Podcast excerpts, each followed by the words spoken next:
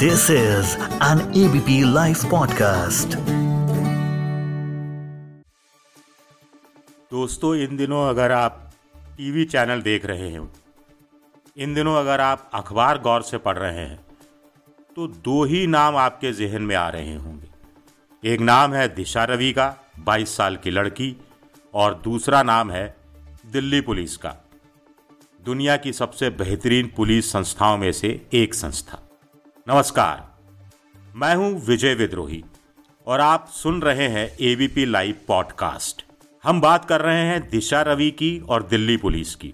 तो आपके दिमाग में भी कुछ सवाल ज़रूर उमड़ घुमड़ रहे होंगे, जो आप दिशा रवि से भी पूछना चाह रहे होंगे और दिल्ली पुलिस से भी पूछना चाह रहे होंगे।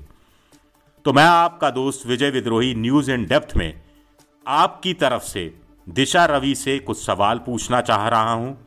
और दिल्ली पुलिस के आगे भी कुछ सवाल रख रहा हूँ। शुरुआत करते हैं दिशा रवि से, क्योंकि दिशा रवि की अगर गिरफ्तारी नहीं होती तो यह बवाल भी खड़ा नहीं होता। दिशा रवि से पहला सवाल यही है कि अगर दिशा रवि को लगता है कि उन्होंने कुछ गलत नहीं किया तो 6 दिसंबर को बनाया गया व्हाट्सएप ग्रुप डिलीट क्यों कर दिया? दिल्ली पुलिस का कहना है कि यह व्हाट्सएप ग्रुप डिलीट किया गया। इसके बाद ये कहानी आगे बढ़ी और दिशा रवि की गिरफ्तारी हुई। अगर दिशा रवि को लगता है कि कुछ गलत नहीं किया तो ग्रेटा थनबर्ग को क्यों कहा कि घबराहट हो रही है? हमारे खिलाफ यू ए पी एक्ट लग सकता है। यू ए पी ए यानी unlawful activities prevention act Disha Ravi ने टूल किट को एडिट क्यों किया? क्योंकि कहानी ये सामने आ रही है कि ग्रेटा थनबर्ग को ट्वीट करने के लिए जो कुछ कहा गया था, उसके साथ साथ ग्रेटा थनबर्ग ने टूल किट को भी गलती से ट्वीट कर दिया था और फिर दिशा रवि ने उस टूल किट में कुछ संशोधन किए थे, कुछ एडिट किया था। तो क्यों किया था? दिशा रवि ने टूल किट में कुछ ऐसे लिंक क्यों दिए जिनका संबंध खालिस्तान के समर्थकों या उससे सहानुभूति रखने वालों के साथ है। Poetic for justice justice for Sikh ऐसे लिंक बताए जा रहे हैं। टूल किट में लोग कह रहे हैं, कुछ खराबी नहीं है। किसान आंदोलन के बारे में ही बताया गया है, लेकिन वो लिंक क्यों किए गए?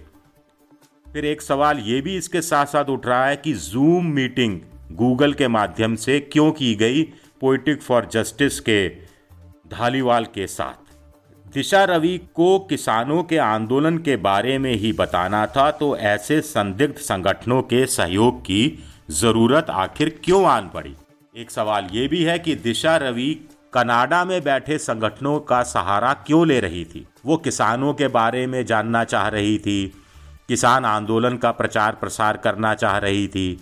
वो कह रही हैं, उनके दादा किसान रहे हैं, उनके दादा ने धूप को झेला बारिश को झेला, बाढ़ को झेला, सूखे को झेला तो वो किसानों के सुख दर्द से, दुख दर्द से बचपन से ही परिचित रही हैं। खुद वो निचले इलाके में रहती हैं, जहाँ बाढ़ हर साल आती है तो वो क्लाइमेट चेंजेस से भी परिचित हैं। खैर, हम इस समय बात कर रहे हैं किसानों की आंदोलन को लेकर तो सवाल यही है कि किसानों के बारे में अगर दिशा रवि को जानना था तो 40 संगठन जो कि दिल्ली में बैठे हैं, उनसे वो जानकारी मिल जाती। उनसे जानकारी क्यों नहीं ली? योगेंद्र यादव से ही आंदोलन की रूपरेखा के बारे में उन्हें पता चल जाता। वहाँ योगेंद्र यादव को फ़ोन क्यों नहीं किया? जूम मीटिंग कनाडा में बैठे ऐसे संगठनों के ज़रिए क्यों की गई, जिनका संबंध खालिस्तान से कथित रूप से बताया जाता है? ऐसा दिल्ली पुलिस दावा कर रही है। आखिरी सवाल दिशा रवि से यही है कि क्या वास्तव में वो कुछ छुपा रही हैं या सब कुछ वो बता चुकी हैं? उनके दो सहयोगी, जिनको दिल्ली पुलिस गिरफ़्तार करना चाह रही हैं, निकिता और शांतनु, क्या वो भी कुछ छुपा रहे हैं? ये भी एक बड़ा सवाल उठता है। अब दिल्ली पुलिस की बारी आती है। दिल्ली पुलिस से कुछ सवाल पूछते हैं जो आपके जहन में ज़रूर आ रहे होंगे। बड़ा सवाल यह है, सबसे बड़ा सवाल कि दिल्ली पुलिस ने आखिर किस ठोस आधार पर राजद्रोह की धारा लगा दी? दूसरा सवाल, दिल्ली पुलिस बताए कि दिशा रवि ने आखिर किस तरह दो समुदायों के बीच वैमनस्य फैलाने की कोशिश की? ये सवाल हम भी पूछ रहे हैं, ये सवाल सुप्रीम कोर्ट के पूर्व जज दीपक गुप्ता भी पूछ रहे हैं, जिनका कहना है कि टूल किट में ऐसा कुछ आभास नहीं होता कि दिशा रवि वैमनस्य फैलाने की कोशिश कर रही थी। एक सवाल और दिल्ली पुलिस से कि समर्थक गुटों के बारे में दिल्ली पुलिस की जाँच अभी आरंभिक अवस्था में है, ऐसा दिल्ली पुलिस खुद कह रही है, जो खालिस्तान के समर्थक गुट हैं कथित तौर पर, जो कनाडा में है। जब जाँच दिल्ली पुलिस की अभी आरंभिक अवस्था में है तो फिर क्यों दिशा रवि के खिलाफ आपराधिक षड्यंत्र रचने का मामला दर्ज किया गया। 120 बी धारा आखिर फिर क्यों लगाई गई? एक बड़ा सवाल सभी विपक्ष के लोग, सामाजिक संगठनों के लोग, स्वयंसेवी संगठनों के लोग पूछ रहे हैं कि टूल किट में दिल्ली पुलिस बताए कि आखिर वो कौन सी लाइन है जिसे पढ़कर दिल्ली पुलिस को लगा कि दिशा रवि देश की एकता और अखंडता खतरे में डाल रही हैं, अराजकता फैला रही हैं कानून व्यवस्था को बिगाड़ने का काम कर रही हैं, लोगों को उकसा रही हैं, भड़का रही दिल्ली पुलिस बताए कि ऐसी सख्त धाराएँ लगाने से पहले पूरी जाँच क्यों नहीं की गई? क्यों हड़बड़ी में, जल्दबाजी में इतनी सख्त धाराएँ एक झटके में लगा दी गई?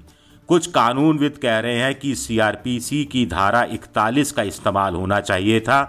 पहले पूरी जाँच हो जाती, पहले लैपटॉप देख लिया जाता टूल किट का अध्ययन कर लिया जाता। गूगल से उस जूम हैंगआउट के बारे में सारी जानकारी ले ली जाती। उसके बाद अगर दर दिल्ली पुलिस को लगता कि वैमनस से फैलाने की धारा लगाना ज़रूरी है, अगर दिल्ली पुलिस को लगता कि आपराधिक षड्यंत्र रचने की धारा लगाना ज़रूरी है तो वो लगाती। लेकिन पहले से क्यों? एक सवाल और दिल्ली पुलिस से पूछा जाना चाहिए कि दिल्ली पुलिस जिन चीज़ों पर अभी ऑन रिकॉर्ड नहीं बोल रही है, वो चीज़ें ऑफ़ रिकॉर्ड क्यों मीडिया को लीक की जा रही हैं? आखिरी सवाल, सबसे बड़ा सवाल जो सब पूछ रहे हैं, विपक्ष खास तौर से पूछ रहा है कि दिल्ली पुलिस क्या सरकार के दबाव में काम कर रही है। ये सारे सवाल हम इसलिए पूछ रहे हैं क्योंकि इस देश में 2016 में राजद्रोह के 33 मामले दर्ज हुए थे। 2019 में इनकी संख्या, यानी तीन सालों में संख्या तीन गुना से ज़्यादा हो गई या उसके बराबर हो गई। 93 मामले दर्ज हुए। बड़ा सवाल यहाँ यह उठता है कि 2016 में रेट ऑफ़ कन्विक्शन 33 परसेंट था। यानी जिन पर आरोप लगा, उनमें से 33 परसेंट को सजा हुई, एक तिहाई को सजा हुई। लेकिन 2019 में जिन 93 पर आरोप लगा, उसमें से सिर्फ़ तीन प्रतिशत मामले ही कोर्ट में ठहर सके। अगर राजद्रोह के साथ साथ यूएपीए को भी शामिल कर लिया जाए तो पिछले छह सात सालों में कुल मिलाकर 6000 से ज़्यादा मामले राजद्रोह या फिर यूएपीए के तहत दर्ज हुए हैं और ये बहुत बड़ी संख्या हो जाता है। हम ये सवाल इसलिए पूछ रहे हैं क्योंकि सुप्रीम कोर्ट तक कई बार कह चुका है कि राजद्रोह की धारा का दुरुपयोग होता रहा है। कोर्ट साफ़ कर चुका है कि सरकार की आलोचना करना राजद्रोह नहीं है, कड़े शब्दों में आलोचना करना भी राजद्रोह नहीं है। पंजाब का एक मामला लिया जाना चाहिए, जिसमें दो सरकारी कर्मचारियों ने खालिस्तान के समर्थन में नारे लगाए थे। पंजाब पुलिस ने राजद्रोह की धारा लगाई, मामला सुप्रीम कोर्ट में गया। सुप्रीम कोर्ट ने मामला रफा दफ़ा कर दिया। सुप्रीम कोर्ट ने कहा कि सिर्फ़ नारे लगाना राजद्रोह की श्रेणी में नहीं आता है। 1953 में राजद्रोह का पहला मामला बिहार में दर्ज हुआ था। बिहार सरकार की आलोचना फॉरवर्ड कम्युनिस्ट पार्टी नाम की एक पार्टी के नेता ने कर दी थी। तब सुप्रीम कोर्ट ने कहा था कि सरकार की आलोचना करना राजद्रोह के तहत नहीं आता है। अंत में हम ये सब सवाल इसलिए भी पूछ रहे हैं क्योंकि दुनिया भर में सामाजिक आंदोलनों में टूल किट का इस्तेमाल किया जाता रहा है। हांगकांग का उदाहरण देते हैं। वहाँ तो टूल किट के माध्यम से बताया गया कि आर्टिफिशियल इंटेलिजेंस के ज़रिए चीन की जो पुलिस है, वो धरने में आने वाले लोगों की पहचान कर रही है, उन्हें पकड़ रही है। तो टूल किट के माध्यम से बताया गया कि आप मास्क पहन कर जाएँ, आप हेलमेट लगा के जाएँ, आँसू गैस के गोले अगर पुलिस छोड़े तो उससे कैसे अपना बचाव किया जाए किन किन हैशटैग का इस्तेमाल किया जाए कब, कहाँ, किस समय धरना स्थल पर पहुँचना है, ये भी टूल किट के माध्यम से बताया गया। तो अब क्या सामाजिक आंदोलन सोशल मीडिया का इस्तेमाल और ज़्यादा होने लगा है? व्हाट्सअप है फेसबुक है ट्विटर है, इस तरह के हैंडल्स और ज़्यादा आ गए हैं और आने वाले वक्त में और आएँगे। हमारे वक्त में होता यह था कि कोई धरना प्रदर्शन करता था, वो पैम्फलेट छापता था और पैम्फलेट के ज़रिए बताने की कोशिश करता था कि आखिर वो धरना प्रदर्शन क्यों कर रहा है, किस मांग को लेकर कर रहा है, कब तक करेगा, क्या करेगा, कहाँ करेगा, और सरकार को क्या ज्ञापन देगा, ये सब जानकारी पैम्फलेट के ज़रिए दी जाती थी।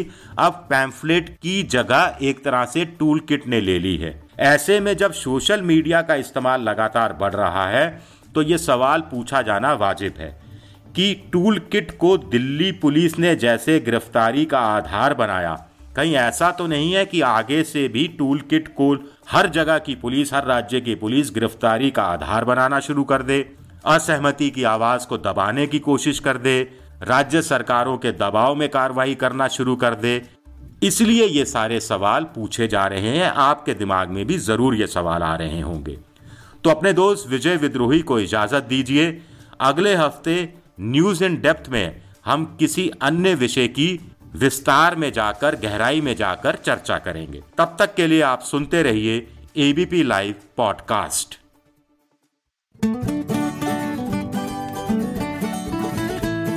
this is an ABP live podcast